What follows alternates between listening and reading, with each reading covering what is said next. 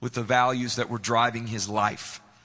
And as the Son of Man, give us a pattern or a way in which we're supposed to live our lives.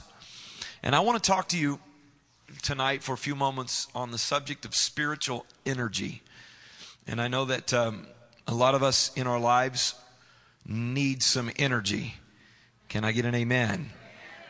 And uh, the normal places where we would look for energy, whether it's an exercise regimen, a change in diet, or just a, a, uh, a load of caffeine and energy drinks and five hour energy. Those kinds of energy, uh, things can give you a little bit of energy to just kind, kind of keep in motion, but they don't give you the right kind of motivation and desire that you need. That comes from spiritual things. So I want us to uh, um, we'll say a word of prayer and we'll sit down. Then I want us to read a couple scriptures in your hearing uh, that will give direction to where we're going tonight. Jesus, we thank you for this group gathered together to honor you tonight, Lord, and to draw close to you with praise and worship. Thank you for your presence that we feel here tonight, Lord God. Thank you for meeting with us. Thank you, Jesus, for all your blessings, Lord God. Thank you for your provision. Thank you for healing, Lord. Thank you for the cross of Calvary. Hallelujah, where you paid the price for all of us, Lord Jesus. We thank you, Lord God, for this chance to gather together with other believers. In the name of Jesus, we pray. And everyone said, Amen. And everyone said, Thank you for air conditioning too. Praise God. Amen. God bless you. you may be seated. Second Corinthians chapter number 4 and uh, verse 16. Second Corinthians chapter number 4. There are three verses basically uh, that I want us to look at tonight to uh, sort of give us the uh, scriptural foundation for what I want to teach tonight and what I feel the Lord directing me to teach. Second Corinthians chapter number 4 and verse 16. scripture just came alive to me the last couple days. The Bible says, For which cause we faint not, but though our outward man perish, yet the inward man is renewed day by day. The Bible says there's an outward man and there's an inward man. Everybody got that so far? The Bible says the outward man perisheth. The outward man is subject to fatigue, age, disease, so forth. But the Bible says, though the outward man perish, the inward man is renewed day by day. Verse 17, for our light affliction, which is but for a moment, worketh for us a far more exceeding and eternal weight of glory. Look at verse 18. While we look not at the things which are seen, but at the things which are not seen. For the things which are seen are temporal, but the things which are not seen are eternal. Isn't that interesting? I, you ever notice that before? It's almost like a riddle. It's saying, don't look at the things you see, look at the things you don't see. Does that kind of sound strange? Don't look at the things you see, look at the things you don't see. Because the things you see are temporal, they only last for a while. The things which you can't see are eternal. So the Bible here, the Apostle Paul is talking about two different worlds the inward or the invisible world, the outward and the visible world. A lot of times we want to focus on the outward or that which can be seen, but the apostle says focus on the inward which cannot be seen because in the inward part are things that are eternal. Secondly, I want you to look in the book of Romans. It's just a few pages prior to where you are, probably about 12 pages before, maybe only 8 or 9, depending on your Bible. But Romans chapter 12 and verse 2, the Bible says, And be not conformed to this world, but be transformed by the renewing of your mind, that ye may prove what is that good and acceptable and perfect will of God. Be not conformed to this world, but be transformed or changed by the renewing of your mind. This is talking again about the inward man. Everybody say inward. The inward man, the invisible part. Now, I know I, I mentioned before, but uh, I just want to ask I don't want you necessarily to respond, but I'm just asking the question Is anybody really tired? And anybody from time to time kind of feel sort of overwhelmed? and, and lacking in energy. As I said, I want to talk to you tonight about spiritual energy. the kind of energy that you need, the kind of energy that really makes a different difference. Now, the Bible here, when it talks about the inner man, it's talking about the spirit man, the inside, the one that's private, the one that cannot be seen. This is the spirit man that is renewed day by day.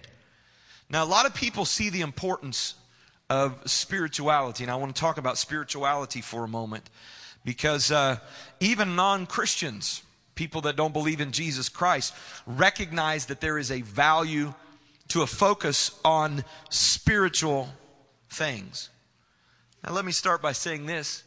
I think we can all agree that in order to be successful at anything, whether it's to be a successful parent or a success, have a successful career or be successful in marriage or in ministry, any of these things that we might want to be successful in, it requires energy. Is everybody with me right now? You, you, you can't be a good parent by laying around. Can I have a mama that'll give me an amen? You can't be, you can't have a good marriage and be a good marriage partner just without any effort or without any energy being expended. It takes energy to be a success in any area that is important. You can't lay around and become a success. Wow, that's profound, isn't it? Somebody ought to tweet that. Now, we, when we think of the energy that's needed for success, we usually think about the physical energy that we need or the physical capacity to get things done. And I think it's really, really important that we pay attention to some disciplines to make sure that we have physical energy. I could preach a whole sermon on that. I'm not going to, but I think it's important what you eat. It's important that you get the right amount of sleep. It's important that you exercise and you have good habits in your life so that you'll have physical energy. Do you believe that? Do you agree with me? I think it's important. I think it's something that we neglect at times. And uh, uh, the Bible talks about our bodies being a vessel or like a piece of, of pottery that's used to pour things into. And if that vessel is not taken care of, it'll crumble and fall apart and it's of no use. And so our outward man does need some attention, and physical energy is important in success. However, the quantity of energy we have is based on our physical capacity, but the motivation or the desire or the thrust to spend the energy that we have is a spiritual issue. You can have energy, but no motivation. You can have physical capability, but no desire. So you may be, what do you mean by this being a spiritual issue? The motivation being a spiritual issue. Spiritual energy, what I've come to talk to you tonight about, is a force for action in all aspects of our life. What causes us to go into action is not physical energy. Physical energy is what we spend to do what we do, but what causes us or motivates us or thrusts us into action is is the spiritual energy, and it is the most powerful source of motivation. It's the powerful source of perseverance, and it's the powerful source of direction in a person's life. Not your physical energy, but your spiritual energy. Now, when I say spiritual, most people automatically begin to think in terms of religious. Spiritual means religious, right? Spiritual religion. But I want to break it down to more simple and elementary terms that can maybe help you understand what I mean by spirituality. Common elementary term spirituality is simply the connection to deeply held a, a deeply held set of values and a connection to a purpose that is beyond our self interest. This is what spirituality is in a broad sense. So, success and effective performance in any area of life has to be ignited by spiritual energy, something that comes from the inside, something that is on the inside. And spiritual energy is fueled by things like character what is character? Character is the courage and the conviction to live by our values. even when living by our values requires personal sacrifice and hardship, but we're still going to live by our values. That's what character is. Everybody with me now? Character is not saying the right things at the right time. Character is not being able to convince a lot of people that you got the right answers. Character is living by your values even when it requires personal sacrifice and hardship. And so this thing called spiritual energy is also fueled by passion, things of the heart, commitment, integrity, honesty. These are the core issues of the inner man. And without spiritual energy, life lacks meaning and it lacks motivation. If someone lacks spiritual energy, they may be healthy, they may be talented, they may have a lot of things to offer. But if you lack motivation, why even get out of bed in the morning? You understand what I'm saying? Some of you know what I'm talking about because you asked yourself that question this morning. Why even get out of bed in the morning? And without this thing called spiritual energy, you may be on a diet, you may be jogging three miles a day, you may have a sense of well being in terms of your physical body, but without spiritual energy, life becomes mundane. It becomes blah. It feels empty. Are you guys still with me? This is what happens when there's no spiritual energy. A life that's empty. A life that's empty. Now, one of the great questions that human beings ask is what is the meaning of life? Obviously, we've all heard this before. What is the meaning of life? Well, let's go down a step further and say, what is a life? We're here at Life Church, right? So it'd be good to know what a life is. Now, when we look through the Bible, through the Old Testament, it is a collection of stories of people's lives, right? How they interact with God, how they interact with other people. And the stories of these great individuals, these Bible stories, like the story of Moses, a man who was miraculously saved by his mother, and then through an act of providence ends up being raised in the home of the Pharaoh. And then uh, uh, in his late adolescence, early 20s, whatever it was, he rises in vengeance to protect one of the slaves that he felt a connection with because somehow he knew of his beginnings. Then he was sent out to the backside of the wilderness. Then he comes back in. God directs him to set his people at liberty from, uh, uh, uh, from Egypt. And then he leads them through the wilderness through a lot of trials.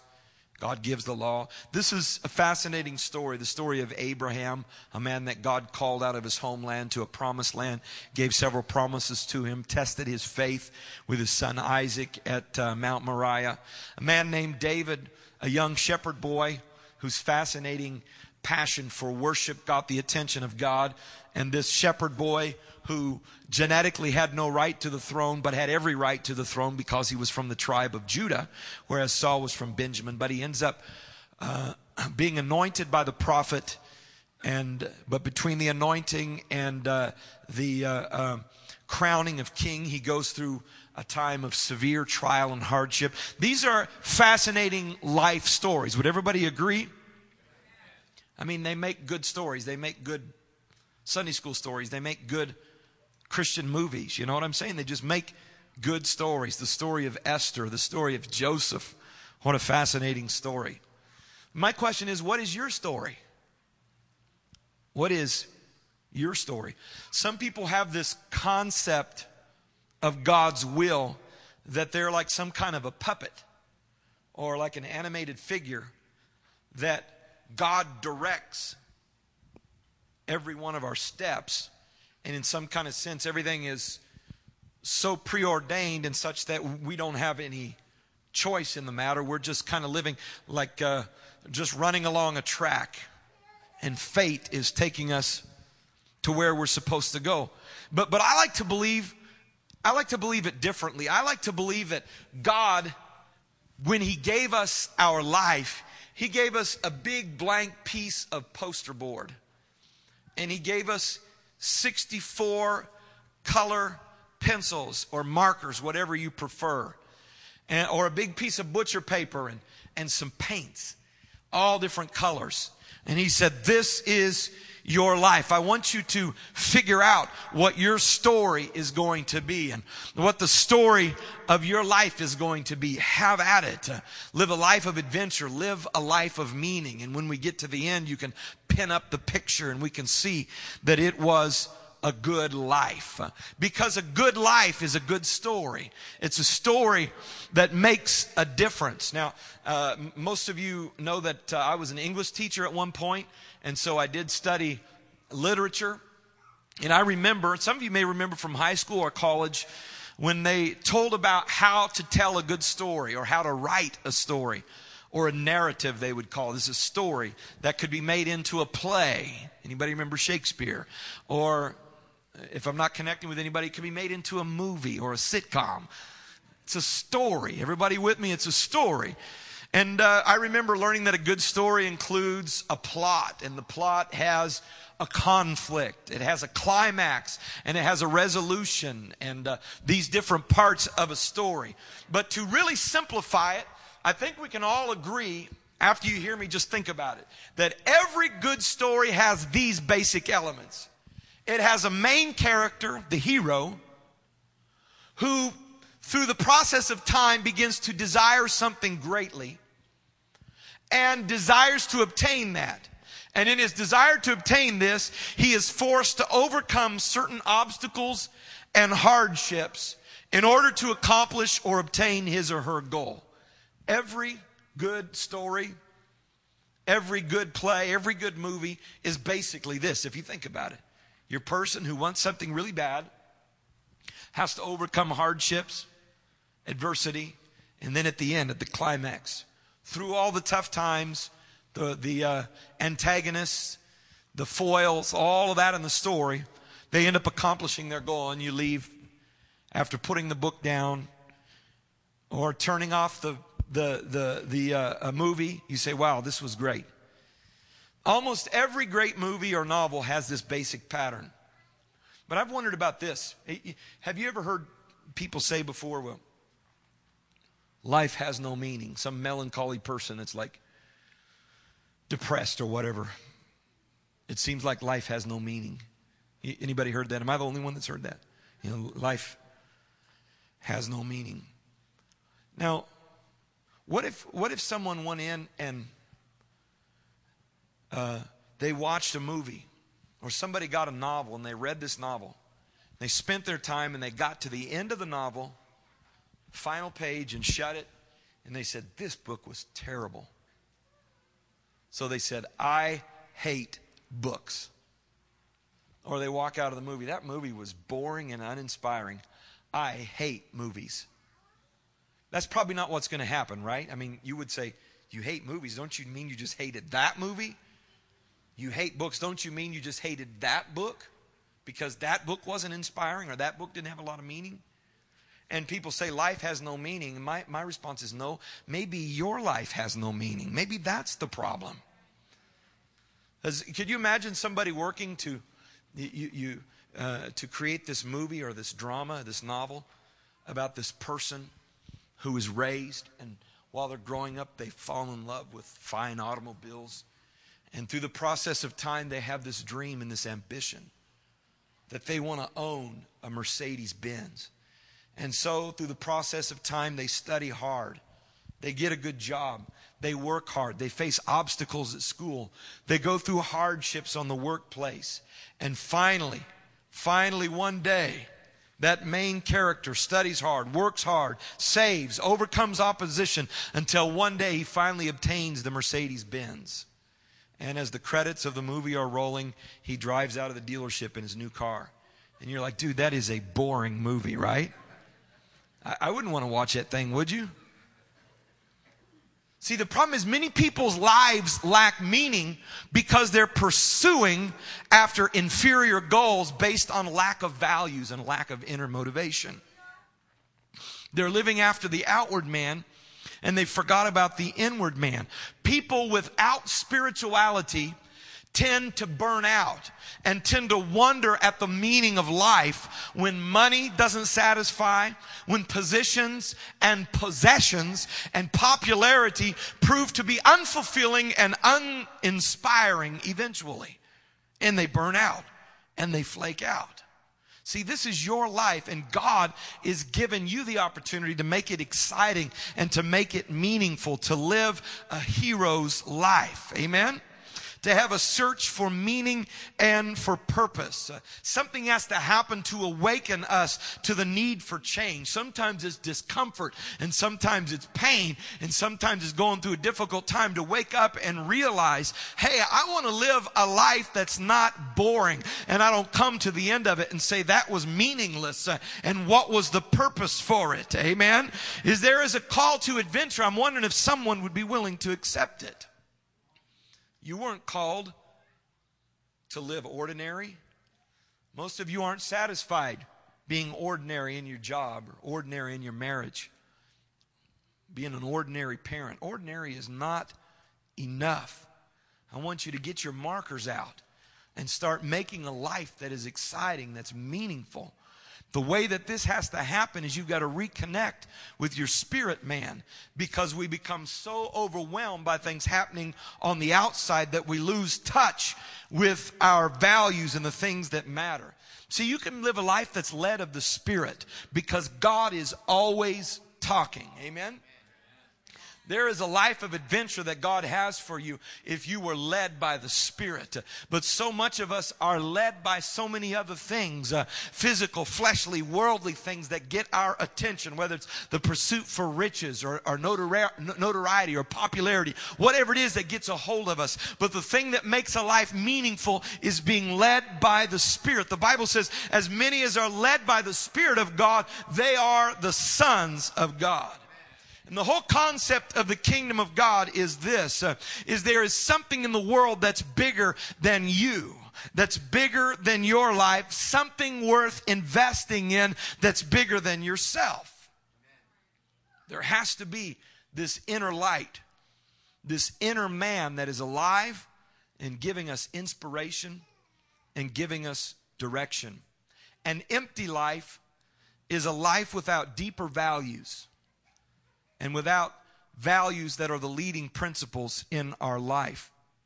These values that I'm talking about in the inner man that we are so quick to ignore, these values are the very thing that give us stability during adversity.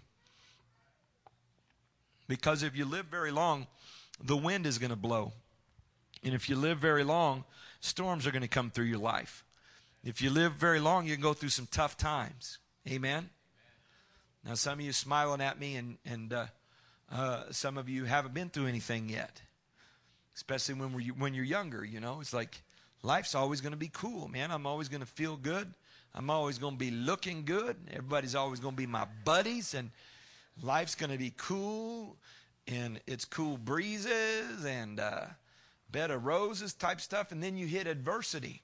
And the reality is, when you go through times of adversity, you need your inner man to be connected. You need values in the inner man. I don't know if you remember this tree right next to the church here outside this window. I came to uh, church one day after a storm, and uh, that tree was laying over on its side. Anybody remember that? And then we had to kind of prop it up. I know Brother Donnie remembers that, but uh, because uh, he had to come out and help prop it up. But the tree fell over. Why did the tree fall, fall over?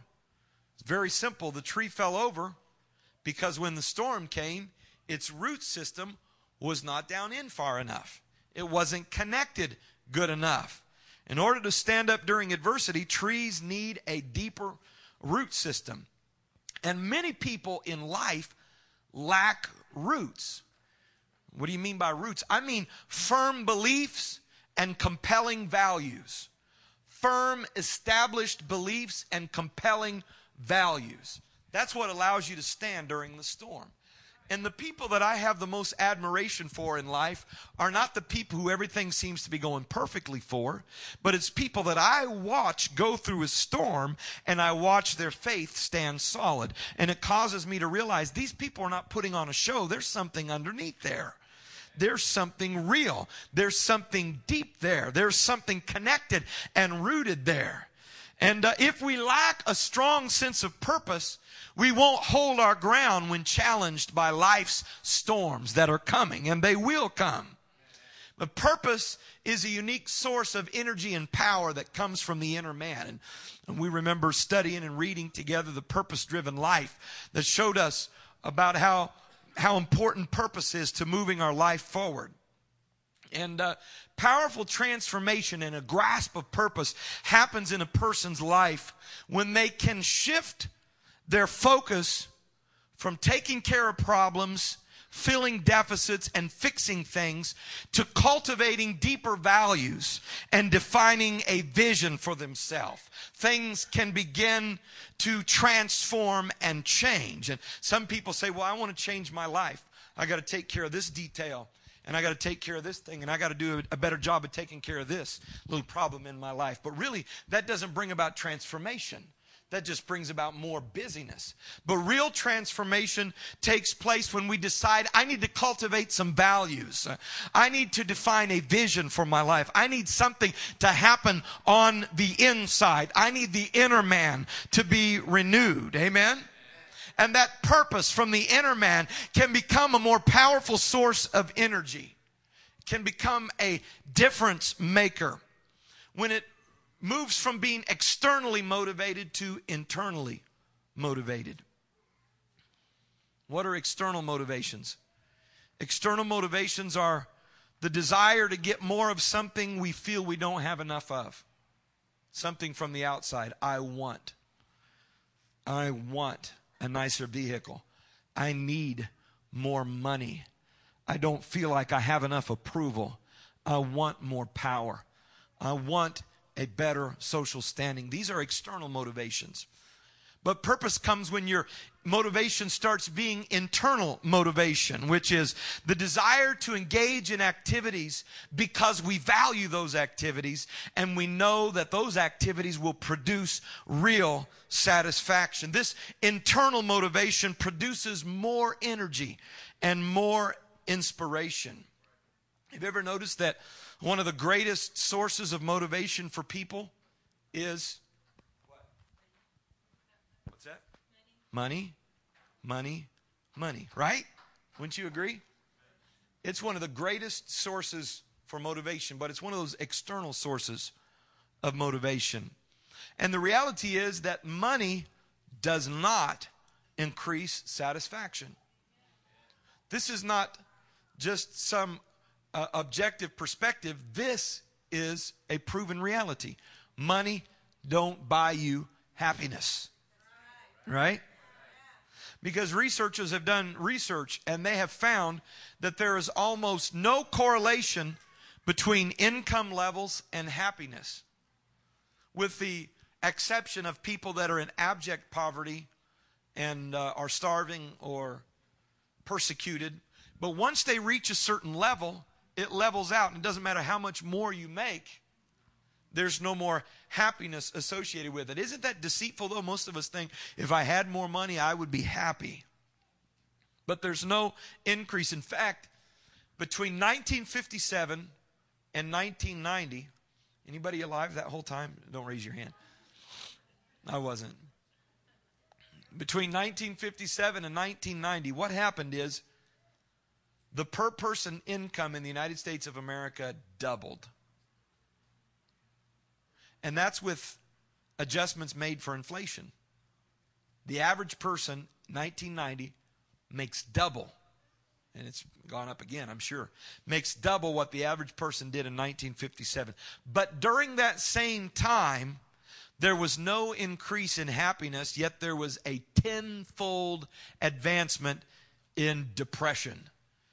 Depression expanded, but happiness did not because you can't find fulfillment and satisfaction from things from the outside or things which can be seen. But it's these invisible things, these deeply held values that fuel the energy on which purpose is built, that gives you energy to live your life, that makes you feel like getting up in the morning, that w- makes you want to attack your day and be excited about living. See, there are some values that are important, some values that make a difference. These are the defining values uh, of the inner person. If you want to know what your values are, here's a question you can ask. What is the most well, let, let me think of it, ask this one first. Think of someone you deeply respect And then describe three qualities in that person that you most admire. If you think about that for a minute, the person you deeply respect, and then describe three qualities in, the per, in that person that you most admire, you're going to start defining, you're going to start realizing what your true values are. Or, who are you at your best? If you think about that, who are you at your best? Then you're going to be defining who your values are. Maybe you tried this one in school. Anybody do this one in school? Where they gave you a piece of paper with a tombs, tombstone drawn on it. And on the tombstone, you're supposed to write a one sentence inscription that you would like to see on your tombstone when you die that would capture who you really were in life. If you think about these things, then you can begin to decide what are the values, what are the inner things that really matter. And if these things are the things that matter, how can I live them out in my real life? Instead of just reacting to life, how can I live out the values that really matter to me? And the ability or the capacity to live out these values depends on renewing your inner man or renewing your spirit. Because if you don't learn how to do this, you will not reconnect with these deeply held values and you'll end up living your life based on stimulus from the outside. We've got to learn to seek ways to reconnect with the values that are the most inspiring and meaningful in our lives. Because when we lack this thing I'm talking about called spiritual energy, this spiritual energy that makes our life go forward, we begin to feel hollow and we begin to feel overwhelmed and we begin to feel like we're going to implode. But it's when we learn how to connect to deeper values and deeper meaning more than ourselves, amen, that we have meaning in life. If my life is all about how much I can get, if my life is all, all about how much I can earn or how happy I can make myself, it's not going to be very long until I will be miserable. But if I can learn to get connected to a deeper value, a deeper sense of meaning that goes beyond myself, then I can live a life of meaning. I'll give you an example of a story of people connecting to a deeper meaning. There's a trading company located in New York City that trades bonds. The name of this company is Cantor, Cantor Fitzgerald. Well, what made this company well known a few years ago is this company had 1,000 employees that occupied four of the top stories of World Trade Center number one. And of course, on September the 11th, 2001, when the planes went into the towers, this company lost two thirds of its employees died that day. So out, out of a thousand people, over 600 of them perished that day, leaving a little over 300 behind. Not only that, but all of its computer systems, most of the data, all of its records were destroyed and went up in smoke, literally. So it seemed as if this company, Cantor Fitzgerald, was done. And the remaining employees that were left behind were shocked, grief stricken, and traumatized, as you could imagine. It was a very, very stressful time. They were drained physically and drained emotionally. And it looked like this company was done for. It looked like they were finished. But as they look back and see that this company survived, they realized that there was something special that saved this company and motivated the workforce to keep moving forward. And what it was, was they were able to tap into a compelling sense of purpose and meaning. Because a couple days after the tragedy, the chairman of Cantor Fitzgerald announced that 25% of any profits that this company made over the next five years would go directly to the families of those employees who had lost their lives. So the 600 who had died, any profit that the company made, 25%, would go to the families of these people, their friends, coworkers who had perished. This decision by the chairman effectively mobilized the remaining employees to fight for a purpose that was beyond themselves. If it's just about me, if it's just about my satisfaction, if it's just about taking care of my needs, if it's just about how I look in the world and what people think of me, that kind of motivation is going to lose steam really quick. But these people decided that this was a purpose beyond themselves, and they were drawn together by a shared tragedy and by the challenges ahead.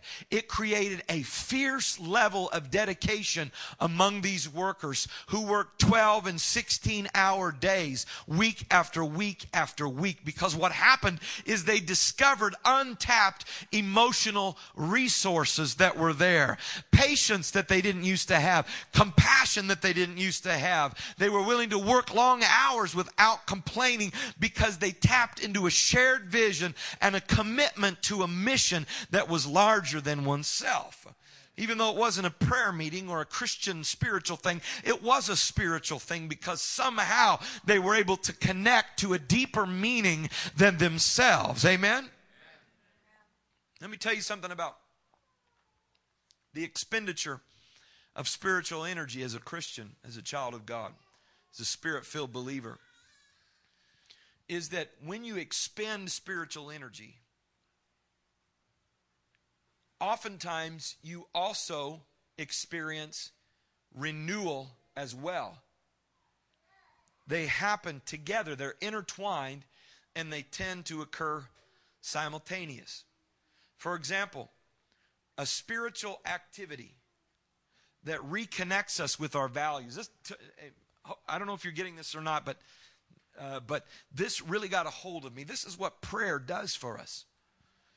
Is that we're all wrapped up in everything. You know what I'm saying? We're just so busy and distracted and, and from, from God and focused on all the things that seem so ridiculously important, right? In our lives. It's our our our uh, our mortgage in investments and taking care of this and making sure all this is covered. And we're just like stretched to the max, physically trying to get everything done. But what happens is when we stop for a few moments and pray, all of a sudden our values begin to realign. Because if you go three weeks without praying, you don't have a spiritual mind. Amen? If you go three weeks without reading the Word of God, these spiritual activities or spiritual disciplines that take spiritual energy, but at the same time renew spiritual energy. If we're not doing that, then we are getting further and further disconnected from our true value system. The things that really move us, the things that are really important to us, the things that really matter to us. We get far removed from them through all the activities and the energy and all the concerns. Not that we're doing bad things or sinful things, it's just that we're getting disconnected from our value system. But when we pray, and when we come to the house of the Lord, and when we truly begin to worship the Lord, we get reconnected to those deeply held values of the things that are important. Amen. Because you leave the office after a hard day's work, and you've been looking online at your bank account, and you've been flipping through the bills. You walk out of the office, and all you can think about is how am I going to be taken care of? What am I going to do to meet my needs? You're not concerned about the well being of other people around you. You're not moved with a heart of compassion about what's happening around you. You're not concerned as to whether or not the church has revival or the world goes to hell. You're concerned about yourself. But when you step out of the busyness and stop for a few minutes and begin to pray, all of a sudden the things that really matter inside of you are reconnected to you. Amen. The things that really matter, those deep held values, uh, begin to reconnect with us when we spend time in prayer. So we're expending energy, spiritual energy, but at the same time, we're being renewed. We're being renewed. I've always said from the time that I was a teenager, one of the most inspiring things that a person can do is to teach a Bible study, teach a home Bible study. To sit down with someone across the table, share the Word of God with them for a few moments, answer their questions, pray with them, and when you're done, you've invested 45 minutes to an hour plus preparation time. Maybe you've invested two hours. But you get up and you walk out of there. I used to carry a big uh, search for truth chart that didn't fit all the way. I kind of carried it like this because it wouldn't fit all the way under my arm.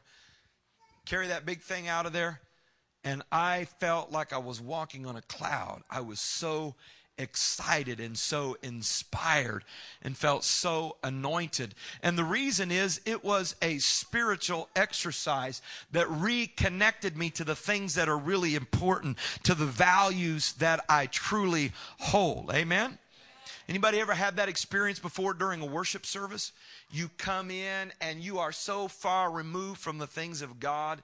Your mind is so somewhere else. Not just your mind, but your whole value system's out of whack. But you come into a worship service and you let go and, and you begin to praise God and you take a few minutes to focus your energy on the things of God. And before long, you begin to feel His presence moving and your tears begin to flow and your hands are raised and you begin to shake under the power of the Holy Spirit. And all of a sudden, things begin to get realigned inside of you. Things begin to change and your value system begins to turn about. See, what's happening is you're renewing the inward man, whether you're praying or working for God or ministering to people or uh, spending time in the presence of God through worship uh, or listening to the Word of God, there is an adjustment that's happening, a spiritual renewal where you're being reconnected with values that matter to you. And this is the definition of spirituality. Even if you're not a Christian, that's what it means. It means to reconnect with values, deep held set of values. This is what spiritual exercises and spiritual activities will do. Activities that serve others, activities that deepen our compassion, tend to at the same time inspire us and reconnect us to a sense of purpose and deepest values. I love to get text messages from Brother Rick. And uh, I remember a couple weeks ago, he text messaged me about four times in a row because he said, I just felt led of the Spirit today to go out to the store and put up the sign uh, that says uh, we're receiving donations for needy families. Um, but our donation is food. If you're buying, going in to buy food, buy something a little extra and drop it off. So I just felt led of the Spirit to go buy and do it. wasn't scheduled. I just went and did it. And uh, so he was there, and I think they got three or four grocery baskets full of donations. There was one lady uh, Brother Rick, just tell the story of that, that one lady that went in and she got all all uh, emotional and so forth. Remember. Okay, yeah, I can I can, I can try to remember. Um, she uh, lady came up and she asked, "Oh, you know, who you who are you? Why are you here? What are you doing? Why are you doing this?" And I told her, and then she said, "Okay, thank you." And she walked back to her car. So I figured, okay, it's you know, a lot of people ask things and you know they, they don't have time, and then she ended up going. But somehow she got past me. And that market only has one entrance. And I was looking at everybody. And the next thing I realize is she comes out and she's pushing a basket. And then she goes, Here you go. And I said, Excuse me? Because most people, they, are pushing their basket out and they'll say, and they're going to reach into their basket and they'll pull, pull out a couple little bags or something. And she goes, No, here you go. It's, it's all for you. And I said, ah, the whole basket was filled. She specifically went back into the market. She was probably in there for half an hour, 45 minutes. She went out of her way. She bought almost everything on the list. And I looked at her. She looked at me, and I said, Oh my God, I could hardly speak. Uh, my, my eyes filled up with water, with tears. She was looking at me with tears, and I said, I don't even know what to tell you. I said, All I can tell you is God is going to bless you so much for what you've just done. And then she looked at me, and we had this, we were just both looking at each other. We were like trapped in this moment. And then she says, You want to know why I'm doing this? Um, when I was uh, eight or nine years old, my mother and my father uh, lost their jobs. and we had no food in our home. And the people in the church got together, and they, with the people in the neighborhood, and every week they would drop food off at our house. She says, and until my parents got back to work, this is what they did. They took care of us. And she said, and I've always looked for one reason, uh, something I wanted to give back. And she goes, and then when I saw this, she goes, I had to do it. And that definitely was God.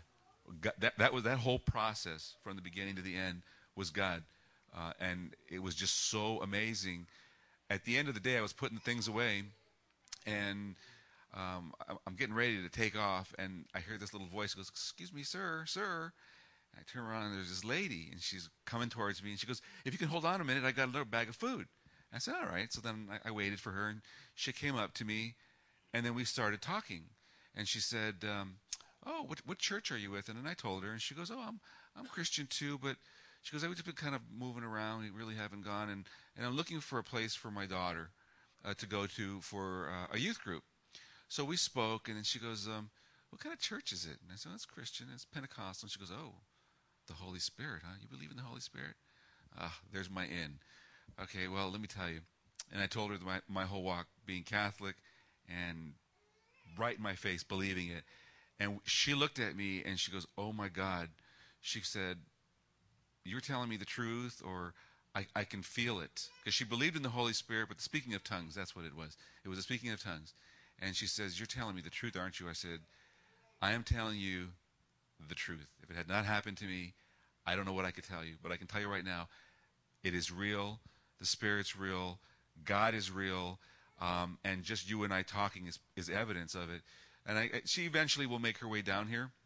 But I, I, I just thank the fact that God has given me the ability to be able to do this. That, that's it. That's just, that's just the bottom line.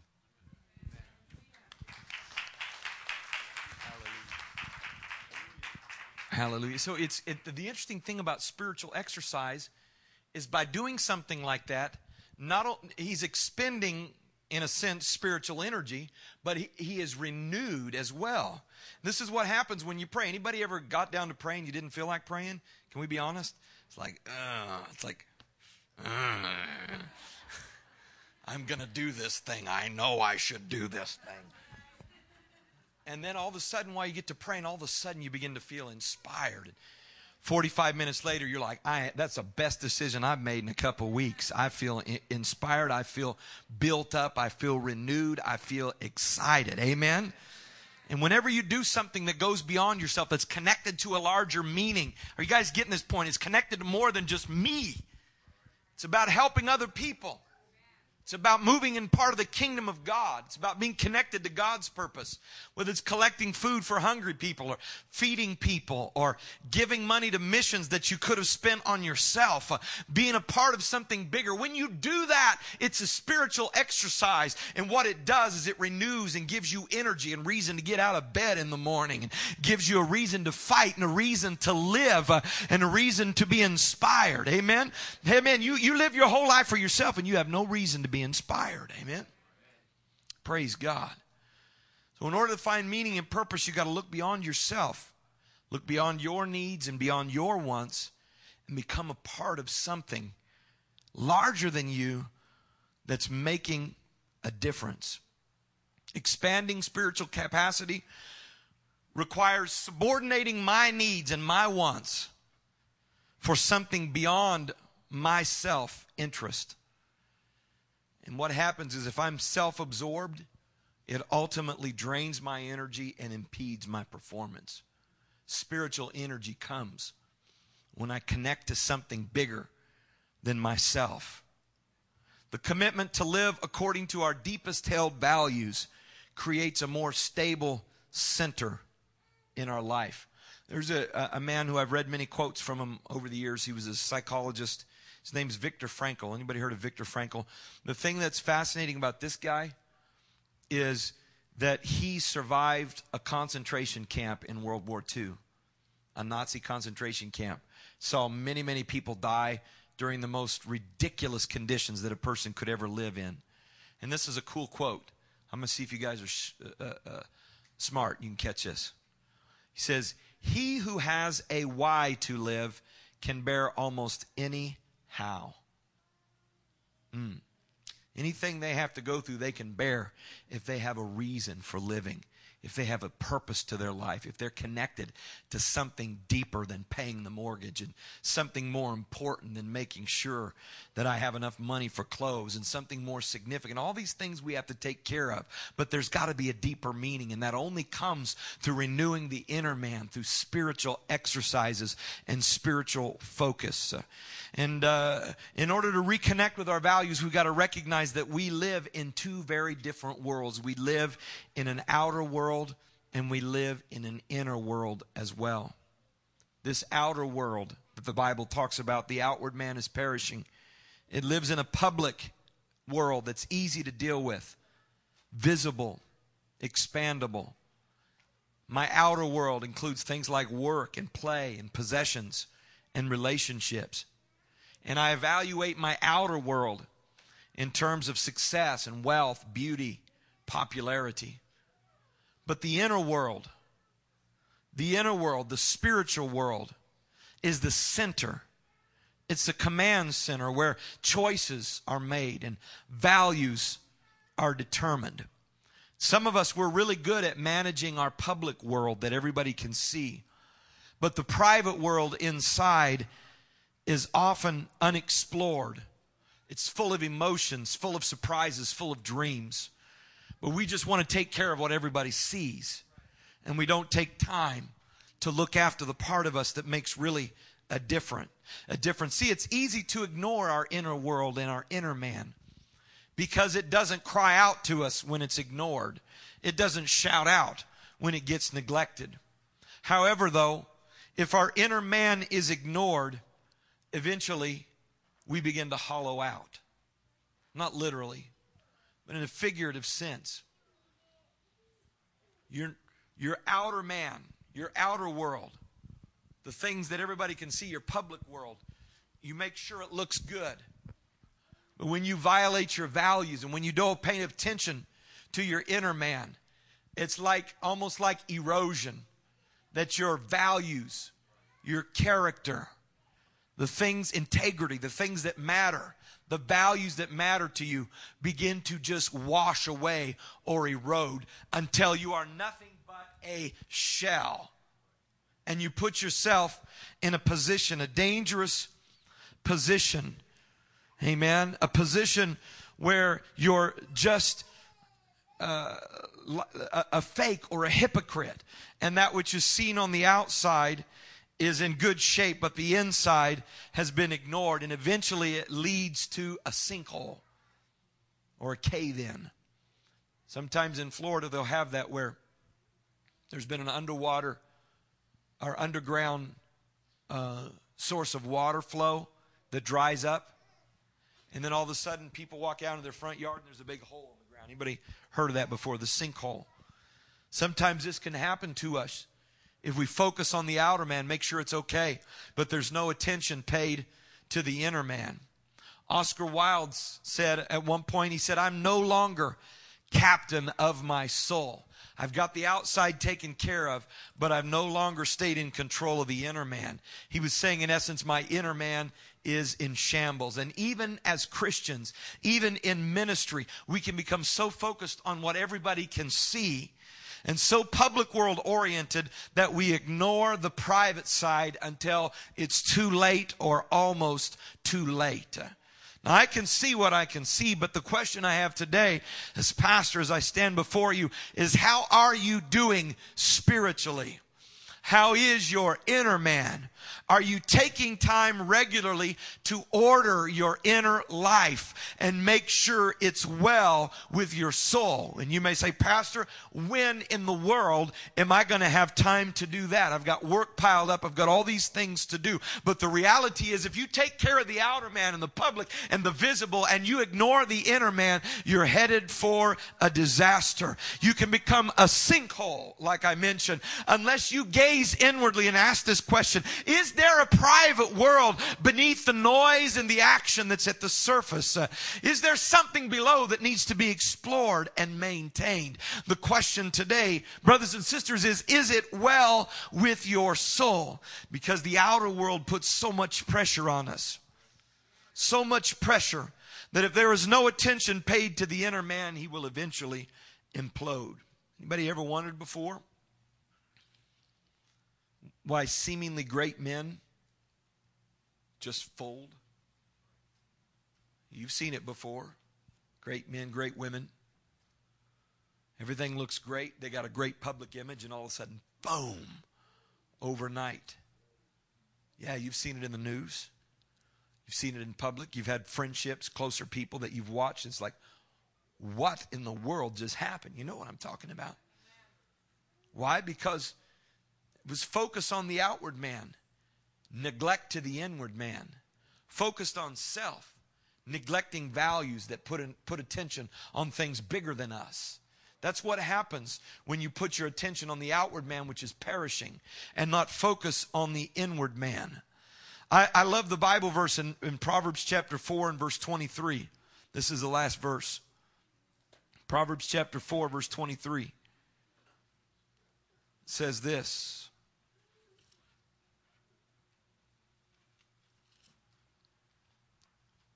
Keep thy heart with all diligence, for out of it are the issues of life.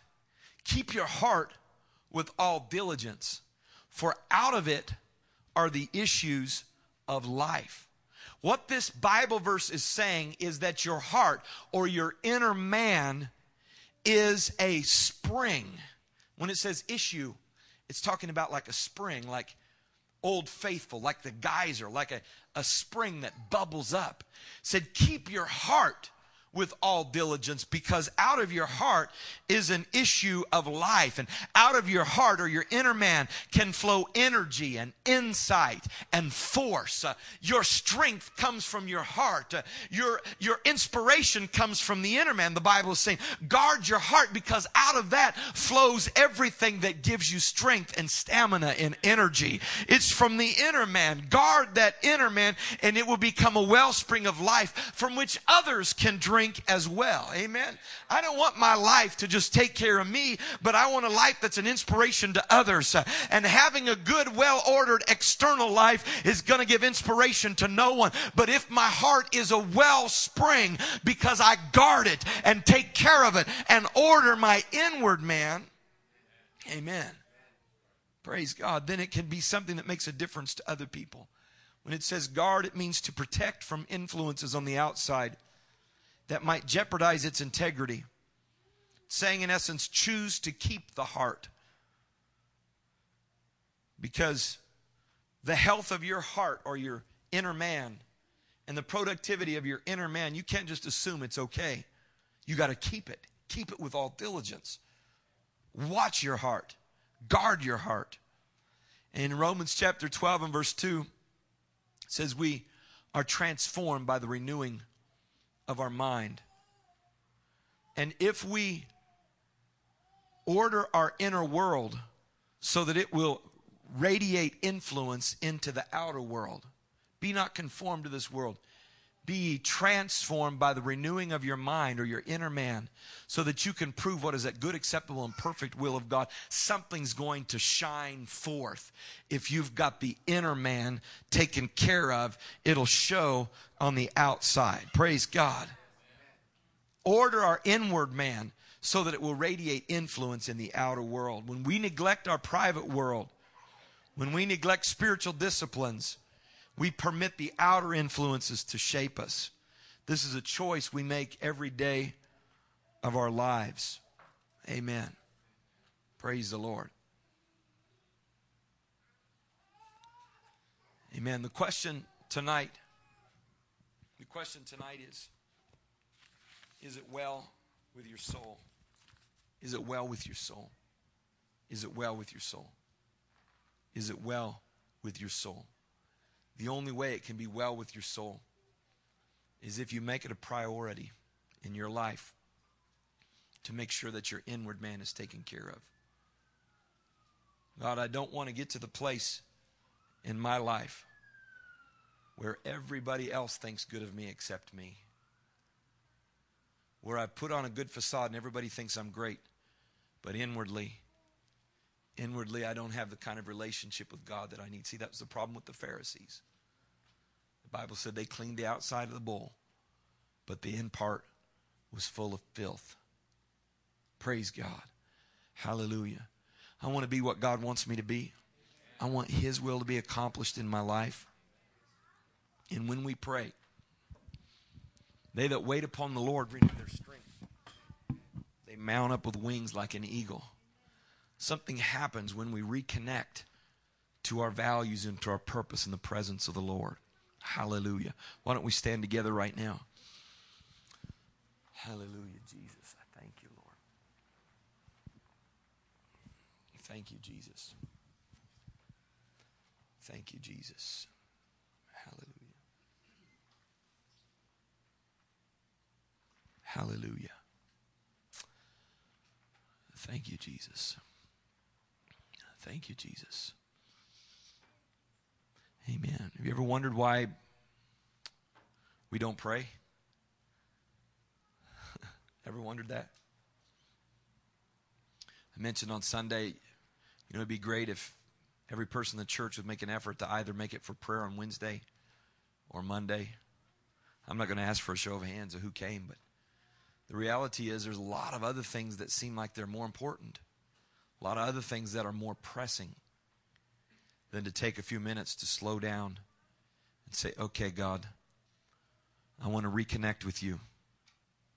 I want to hear from you again. I want to feel your presence and your anointing. I want you to speak to me again. And everything else seems more important. Everything else takes priority at times in our lives. The Bible says, They that wait upon the Lord shall renew their strength. They shall mount up with wings like an eagle. And I think, I think, I think, I think God's trying to get something through to me. And maybe He's only talking to me. But the thing He's trying to get through to my mind is this right here. Thing He's trying to get through to me is you can spend all the energy that you want to pursuing your dreams, trying to give everybody the impression that everything's cool, trying to give everybody the impression that things are right. But the reality is, if you take a few minutes with me, that'll do a whole lot more towards your dreams being accomplished and His will being done in my life. Is to spend a few moments alone with the Lord in prayer. I feel like I've been very clumsy tonight in effort to communicate what's in my heart. But I want to sing this song before we leave today.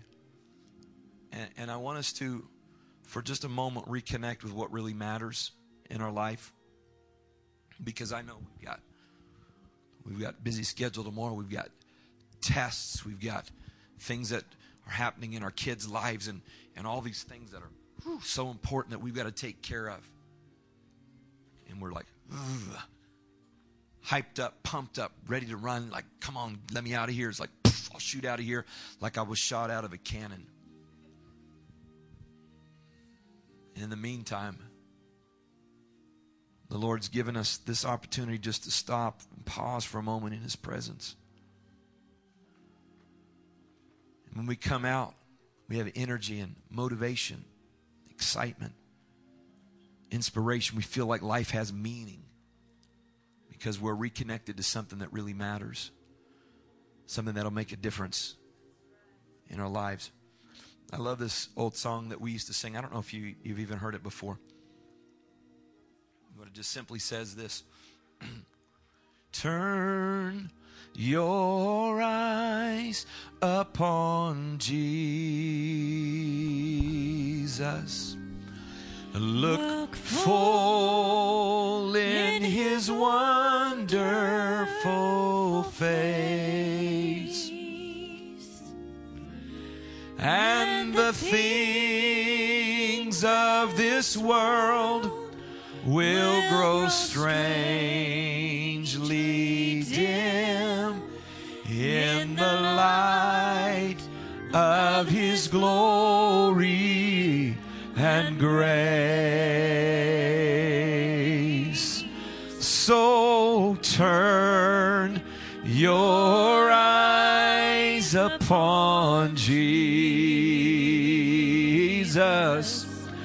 Look full in his wonderful face.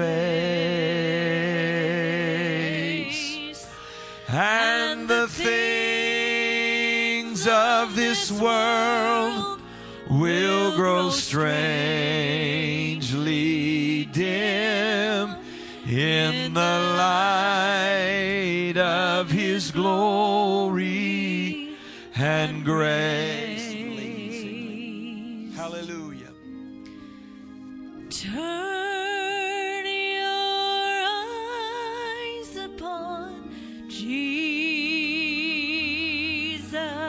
I love you, Jesus. Look full in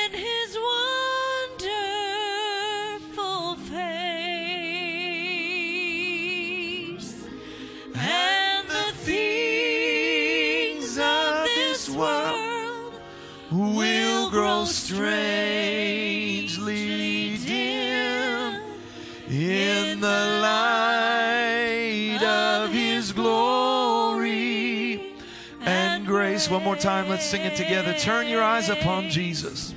So turn your, Your eyes upon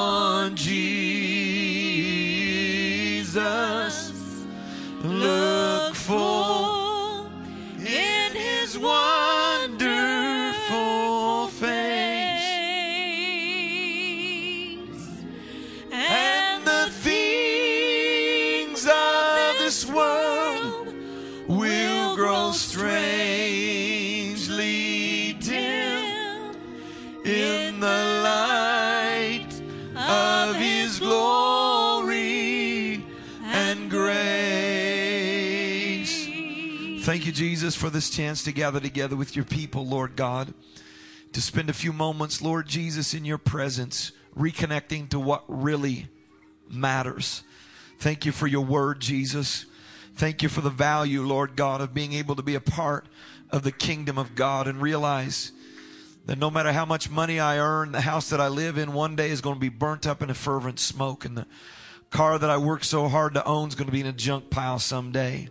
All the things that I put my energy in are only temporal. They're only going to last for a while. But the things that I can't see, those spiritual things on the inside, Lord God, have eternal value, Lord Jesus. And thank you, Lord God, that we can pour ourselves into things that matter. While we take care of the outward man and take care of the things of this world, God, let us reconnect through spiritual exercises to the things that matter, through our worship, through our prayer, Lord God, through our relationship with you, Lord God. Hallelujah. Give us the energy and the fire and the anointing. Don't let us be forced to get it from outside, but let it stem from within us. Let it bubble forth like a geyser. Let our heart, Lord Jesus, uh, be a wellspring of life uh, as we pay attention to it and focus uh, on our inward man and give it time. I pray in the name of Jesus. Thank you for your presence and your goodness and mercy. In Jesus' name we pray. Everyone said amen. Let's thank God for his word right now. Thank you, Jesus. Amen. God bless you. You're dismissed in Jesus' name.